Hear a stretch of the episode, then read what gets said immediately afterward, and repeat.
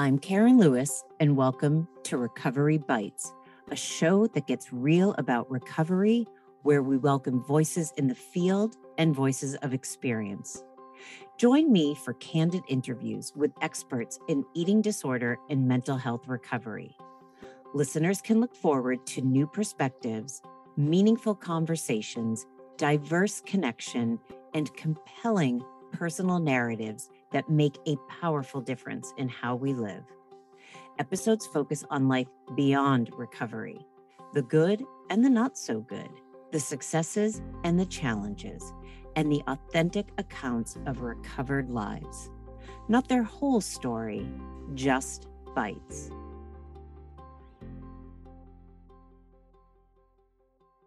All right, everyone, here we go. My guest for today is Lizzie Cangro. And wait till you hear everything she has to talk about.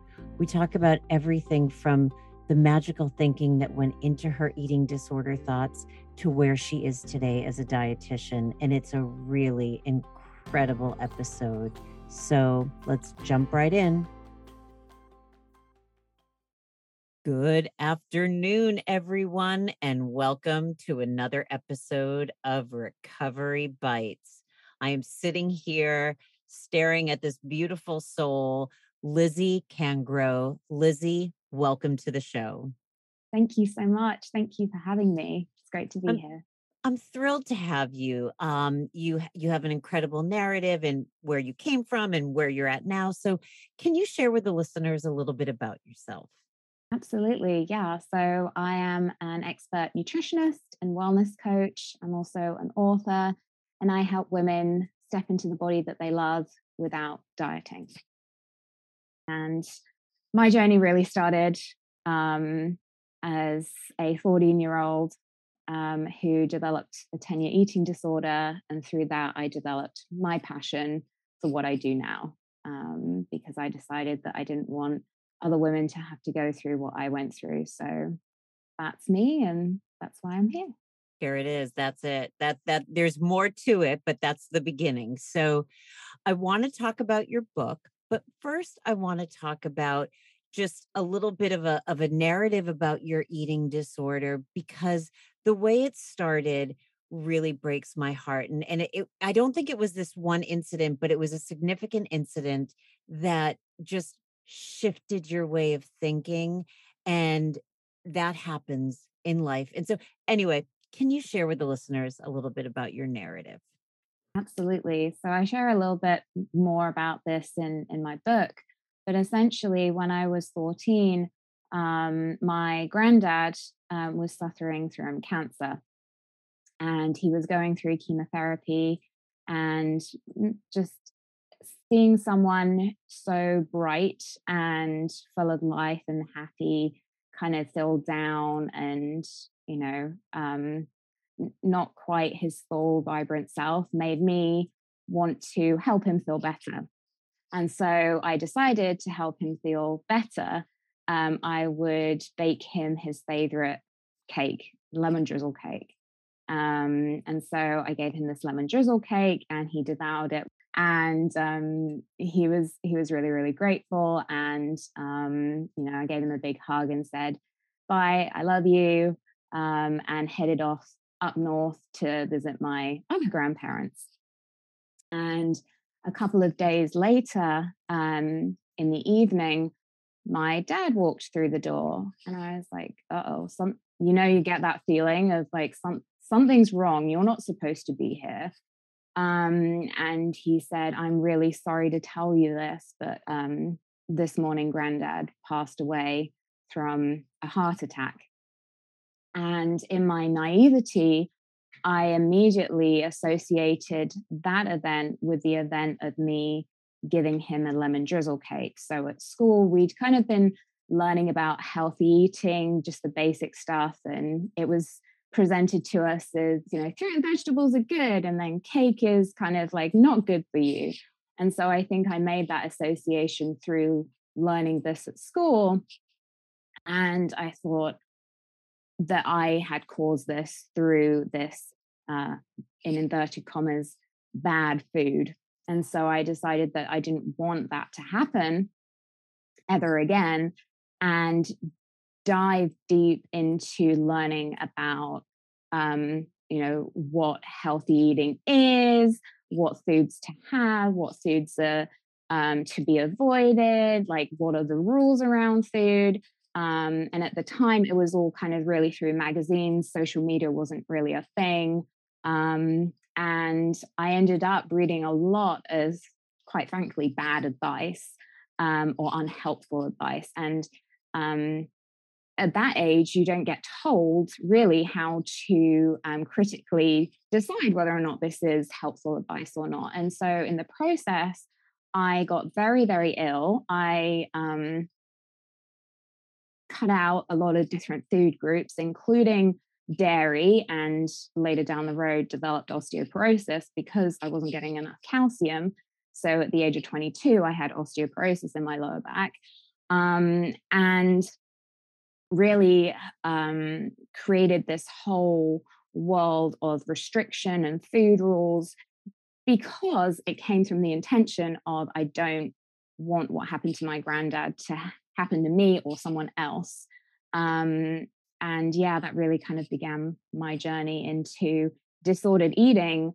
Um, but then um, I like to think of it as you know, it was actually a blessing because in going through my eating disorder, I discovered my purpose in life, and that was to actually um, cut through that misinformation um, and help women um, and even teenagers avoid that. So, yeah, that's that's the story in a nutshell. When I read that in your book, my my heart sank. Um, first of all, there is like you said, the naivete of a an adolescent teen or a teenager. There's also when we are surprised by a traumatic event, we try so hard to make sense of it because it doesn't make sense. Like it's not what we expected when we woke up in the morning. So, in order to understand it, often we say, we figure out a way of making it our fault, right? Which is exactly what you did. And not only did you you know immerse yourself into all this information but for you know for reasons of wanting to like quote unquote be healthy i also have to imagine that it sort of was a an avoidance of the pain that your your grandfather had passed away you didn't have time to think about it because you were ferociously looking up the the healthiest and the best and the and i'm gonna i'm gonna make sure this never happens again and so there were many many functions of your eating disorder at the beginning. Absolutely. And I think, you know, you, you make a good point. I was avoiding that pain. Um, you know, the narrative in my family was always, you know, keep from the UK, keep calm and carry on. You know, you, you don't show your emotions. And so I was kind of stuffing those down um, and trying to be grown up, again, in inverted commas, by, um, you know, sort of being um, not showing my vulnerability, not showing my pain, not showing my hurt. Um, but actually, by internalizing it, it was it was hurting me more um, than letting those emotions kind of out. Um, and so, I think a really um, helpful thing that I like to encourage other people to do is to allow themselves to feel these um, difficult emotions um, or things that we we think are weaknesses um, but in fact it's actually the most important thing that you can do for yourself. It's it's it's an act of self-love. I talk about self-love a lot um, because really to me um, body image eating disorders um, is really a um, external result of not having self-love. And so one act of self love that we can do for ourselves is showing our vulnerability, is expressing our emotions, um, even if at the time it might feel painful. Also, and and I'm paraphrasing, so please correct me if I'm wrong. Didn't you, when you were in the UK, didn't you do a lot of behavioral treatment but it wasn't until you came to the United States that you actually started dealing with working through the emotional components of it, which is then what really moved your recovery process along. Did I get that wrong or? Absolutely. Um, so you, you're correct. So um, from the age of about 14 to 24, I went through this whole process of, um, you know, receiving community care, then being hospitalized for my eating disorder, then being discharged into the community again, then kind of regressing um, and and going back into my eating disorder, finding out I had osteoporosis, seeking help, um, and starting to learn how to physically nourish my body through um, nutrition and healthy forms of movement. But it wasn't until I moved to the US that I actually realized I, I thought I had completely recovered from my eating disorder. And uh, to it, I, I feel like I had, but I hadn't recovered from the self abusive thoughts that I had for myself. And those self abusive thoughts began before my eating disorder and they were continuing afterwards. So, what I mean by that is that I was still beating up on myself for not being perfect, for getting things um, not always correct, for um, who I was as a person. And there was this constant kind of rhetoric of not good enough, not good enough, not good enough that can really feed an eating disorder. Um, and it was only until I really discovered how to change my mindset that it really opened me up to being able to share my story and also help other people in a more powerful way. I want to go back to something that you said, and then I want to come back to the emotional component. I don't think we talk enough on this podcast about osteoporosis osteoporosis in very young people. Share what it was like when you found like talk a little bit about it because again i don't as i'm reflecting back on the other episodes i don't remember us talking about it and if there's any parents that are listening it is really important that they know this because this is something that people don't think about often so can you share a little bit about that yeah. So, um, for those of you who are listening and aren't, aren't sure what osteoporosis is, osteoporosis is um, essentially bone degradation. Um, and that can happen um, most commonly um, in um, premenopausal and postmenopausal women because as we age, our bone density naturally declines because our um, bone cell replacement is slower than our bone cell loss. And that's just a natural process. But in um, eating disorders, when we're not um, nourishing our bodies and getting enough, um, especially calcium, that process can be accelerated. So, um, in um, my case, I knew that it was a risk probably from the age of about 16 when I was hospitalized and you know the um, treatment team were going through some of the potential consequences of not um, recovering um, but it wasn't until um, i was actually back um, in the community and i was working at starbucks that i kind of felt like a twinge in my lower back and i just had this thought of oh what is that and at that point i'd kind of um, shunned some help because I I wanted to do this all on my own and I didn't want help anymore.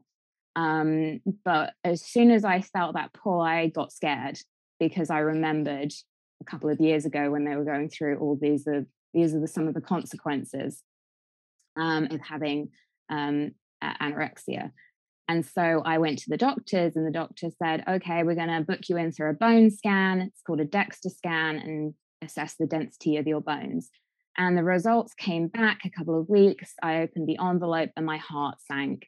And um, the data didn't lie. It was, you know, severe osteoporosis in my lower back. Um, and um, th- this is something that is generally thought of as irreversible, and it's just a case of management. And so that was actually a pivotal moment of me beginning to ask for help again um, and I shared it with my dad. Um, and I just remember getting really emotional because, first of all, I was scared.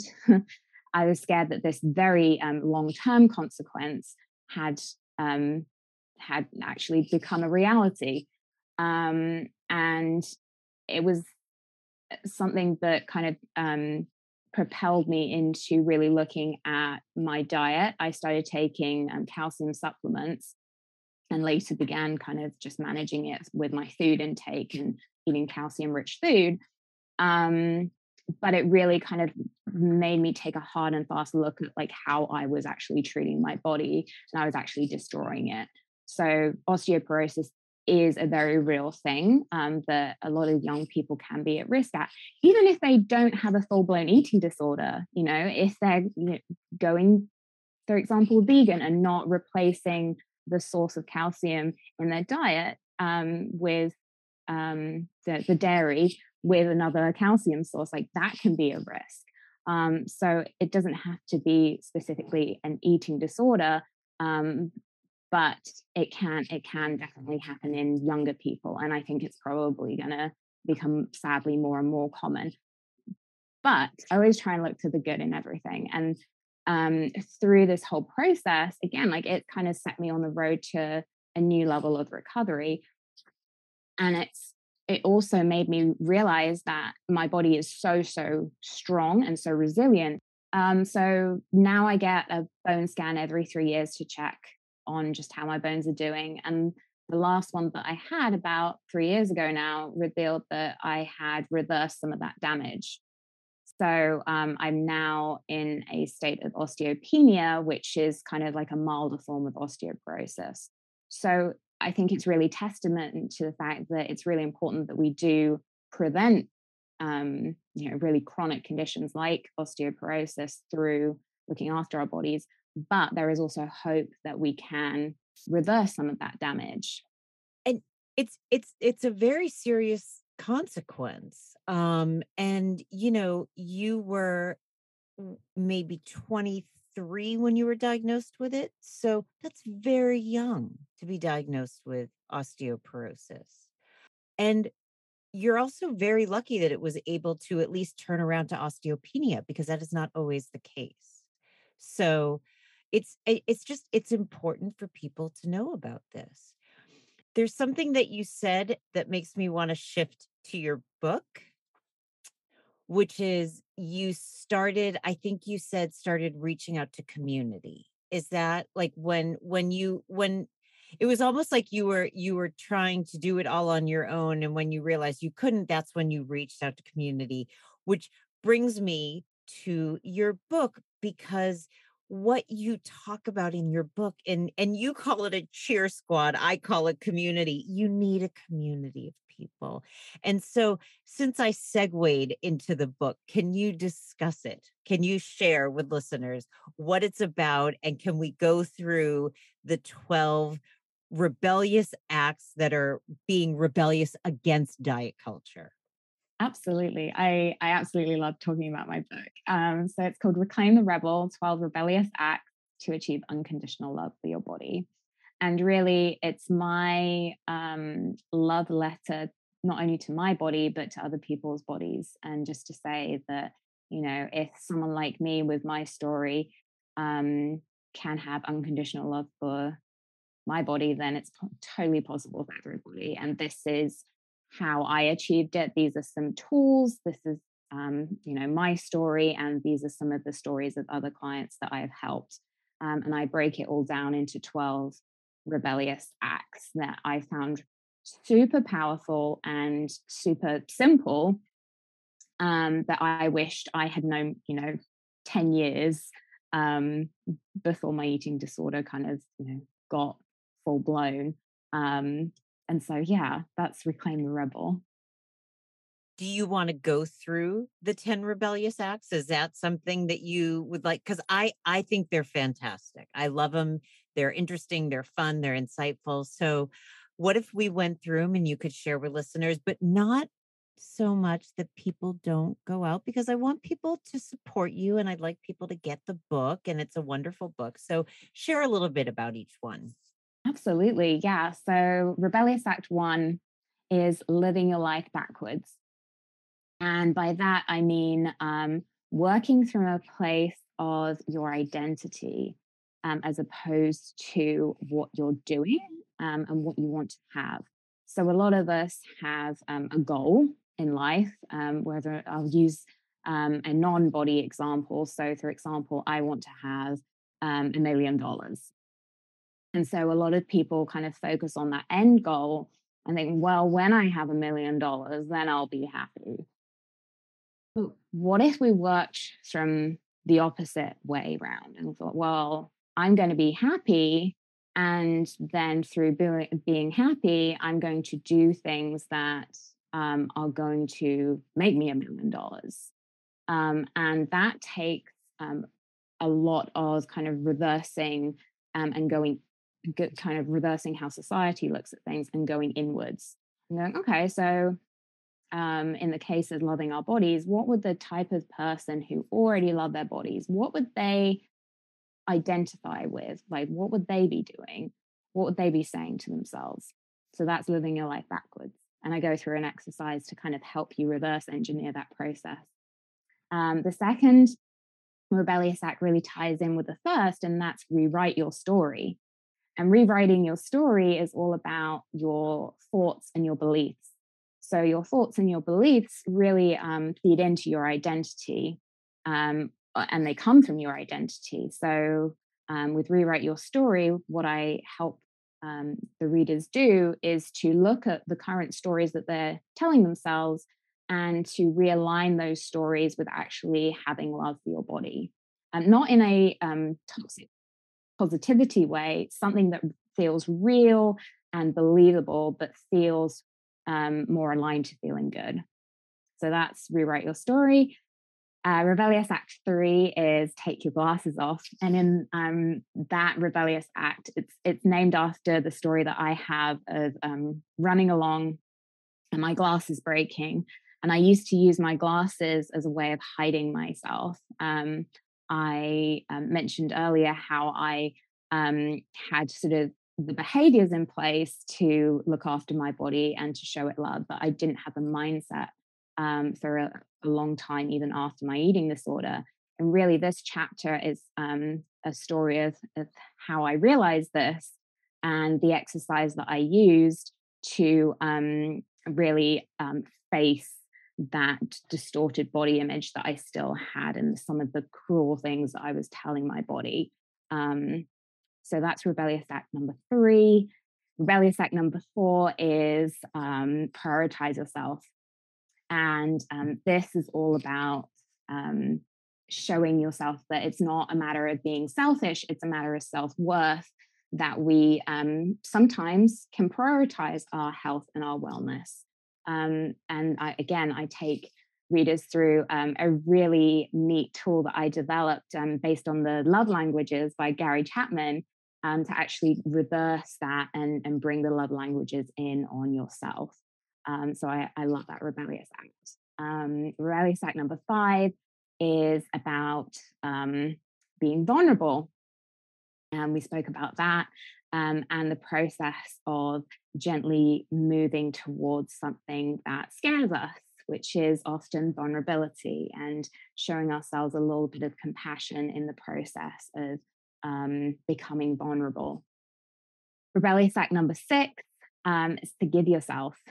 That was the hardest chapter. I think I mentioned this actually in the book. That was the hardest chapter for me to write um, because um, maybe your listeners can relate to this. For a long time, I found it very difficult to forgive myself for my eating disorder and the things I put my parents through and the length of time I took to recover um, and really, I talk all about that in Rebellious Act 6 and how to actually um, let go of that shame, judgment, um, some of the really kind of um, low vibration emotions that can come with going through experiencing and being on the other end of an eating disorder um, and sort of let that go and just sort of be more present and um, and at peace in your experience. So, rebellious act number seven kind of moves into more of the physical behaviors, trusting your gut. This is the most nutrition heavy chapter. So, um, I talk about um, really the concept of intuitive eating. I call it trusting your gut, but it's very similar, um, and how to really tune into what your body's telling you um, and how to ditch the diets who are telling you how to do this, how to do that, you know, eat this at this time, this out um, and actually explain why your body is a very elegant machine and how to tune into this elegant, beautiful um, being that is your body. Rebellious Act 8 is move to pleasure, not punishment. Um, again, with eating disorders, very, very common for us to use exercise as a form of punishment. So I talk all about my journey with um, using running to punish myself um, and how I made peace with exercise as a way to positively um, kind of use it um, in a way that makes me feel good and is a tool to improve my mental well-being as opposed to it wearing away at my mental well-being. And i use dancing as an example. I love dancing always have um, and and just kind of encourage the readers to to find a form of movement that brings them pleasure as opposed to punishment. Rebellious Act 9 um, is about easing up. I'm sure a lot of listeners can relate to the hustle, um, needing to, um, you know, always be achieving something.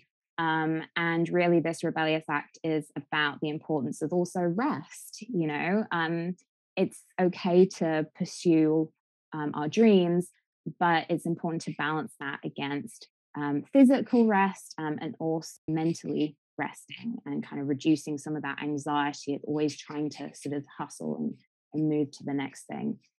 Uh, Rebellious Act 10 is dress up or dress down. And that's really all about how um, we um, physically present ourselves um, into the world. So some women um, and men feel like they have to be fully presented, like perfectly manicured at all time um, and get very anxious if they are in front of others um, when they you know, aren't wearing makeup or aren't you know fully done up. Um, whereas other people maybe um, feel really anxious getting dressed up. So really, this rebellious act is about kind of making peace with that process and being okay um, at fully expressing yourself in terms of what you wear, how you do your makeup, how you do your hair, and letting go of some of society's expectation for how you should look. I'm going to put that in 30 commas. Um, and that's a really great segue into Rebellious Act 11, which is let go of comparison. And I talk about um, shooting on yourself um, and um, how to really let go of that um, expectation of how things should be, comparing ourselves against others, and really um, honoring our uniqueness. Um, and I use a, a, gratitude exercise for that. And then the final rebellious act, rebellious act 12, is have a cheer squad, which you mentioned. And to me, this is probably one of the biggest rebellious acts. Um, and it is all about having that sense of community, asking for help, um, letting other people in, um, and having that community that feels aligned um, and, and and works for you because some people you'll want to have as part of your cheer squad, but maybe um, their intentions are, uh, well meaning, but maybe it's not actually helpful to where you're at. So, how do you deal with that? How do you um, have a cheer squad that feels really good for you and that's going to support you fully through your journey to loving your body? So, Lizzie, how did you come up with all of these rebellious acts? Were they things that you used in your own recovery process and that's how you created this? Where did it come from? Absolutely. Yeah. These are all tools that I used and um, that I found just super powerful and super easy to implement as well. Um, you know, as I say, some of them were easier to implement than others.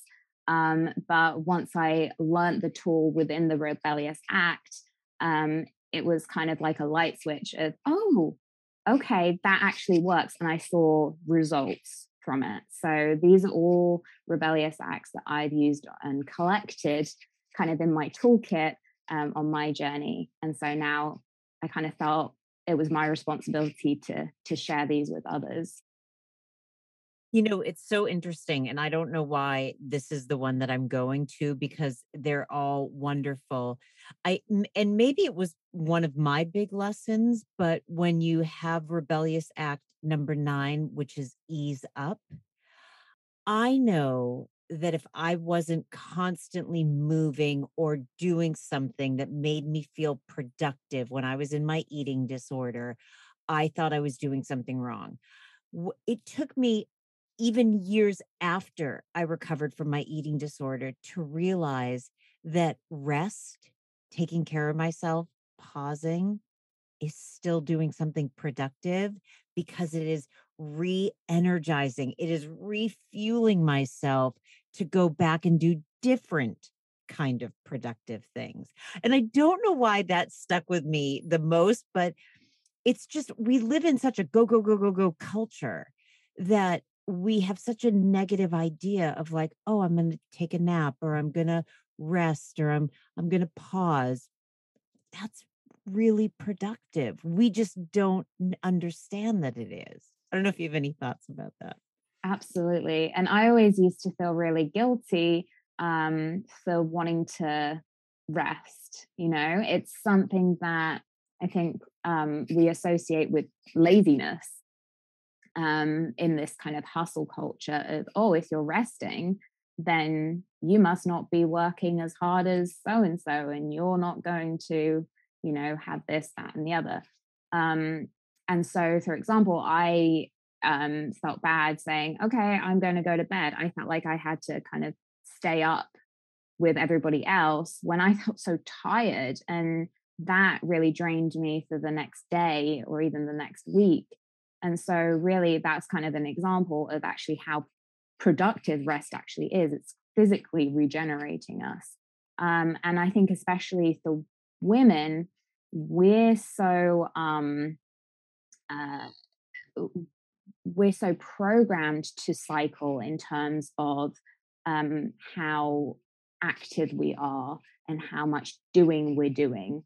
Um, because just look at our monthly menstrual cycle, you know, when we're ovulating, we're going to feel very different to when we're, you know, on, our period. So it's, it, it kind of, you, you can look at rest as um, something that we can do throughout our day, you know, with sleep wake cycle, but we can look at it throughout the month. You know, some days we're just going to need to rest a little bit more. Some days um, taking the example of exercise, we don't feel like, you know, going on um, a walk. Some days it's it's good for us to just rest and sit for a while and just be with ourselves. But other days, some days that that is what we feel like doing, and that's fine too. And I think being okay with having that balance is what really easing up is all about. It's actually bringing back into alignment. Um, I, I talk about kind of the Goldilocks zone at the end of the book. You know, having that balance between okay, yes, we can rest, but also we can be in the doing, and and and bringing that back into a, a into a healthy balance. I think that it's about being flexible and saying and honoring that we emotionally and physically feel different day by day, hour by hour, sometimes moment by moment, and that we don't have to stay stuck and rigid. And I know that when I was in my eating disorder, I was very rigid. It wasn't until I allowed myself to be more flexible that my life, that I could breathe better. My life became more comfortable. My life became actually what I wanted it to be because I could see, I could see other options than just the rigid view that was in front of me. Right. And so it, it is, it is. Lizzie, we're going to have to end in a few minutes. Can you share a little bit? I, I believe you do coaching, correct? And do you apply this? Like, how do you help clients with your coaching? And is there one or two of the the rebellious acts that, that clients find most challenging and why? Yeah, so I offer both one to one coaching as well as um, self paced coaching. And within both, we do really dive into the rebellious acts. And um, essentially, it, it, I think people come to me because they're interested in the physical side. And so when we dive into the mindset side of things, it does get um, more challenging because we're faced with our own sense of self identity, of again, the stories that we tell ourselves, that inner mean girl that I talk about in Reclaim the Rebel. Um, and so when we're um, faced with that inner mean girl and we're challenging her, that can um, feel very unsafe because we're so used to um, having her in our head telling us all of these negative things um, and so, whilst it doesn't feel good, um, it's predictable, and that predictability makes us feel safe. And so, um, what a lot of people find is when we start to change our beliefs, change our stories, um, that can be really, really challenging. But I really want to um, leave your listeners with an analogy that I was given in the final year of my eating disorder. And I don't mention this in the book, but I do give it to my clients. And that is the idea of um, climbing a mountain. Um, your eating disorder and recovery is like climbing a mountain. You can go up that mountain as fast as you want or as slowly as you want. You can take breaks. You can even go back down the mountain. It's entirely up to you. But when you get to the top of the mountain, that view, I'm going to get emotional, is the most beautiful view that you will ever have. And you will feel so at peace, so limitless that um, that journey will be so worthwhile. And so when you are faced with challenging some of your stories and your beliefs and your inner mean girl, that's when um, the mountain analogy really comes into play. You know, it's okay to slow down a little bit, um, but don't lose sight of the top of the mountain. And um, that's what's on the other side of when we challenge some of our really deep beliefs. Lizzie, I can't thank you enough. I was just going to say, is there anything else you'd like to say before we end? But I feel like if it's okay, that was a beautiful, a beautiful way of ending it. So I just really want to thank you for being on the podcast. Of course. Thank you so much for having me. It's really an honor. Well, it's been wonderful, wonderful having you. All right, everyone. That does it for another episode of Recovery Bites. I look forward to speaking with each and every one of you next week. Take care and stay safe. We hope you enjoyed this week's episode of Recovery Bites.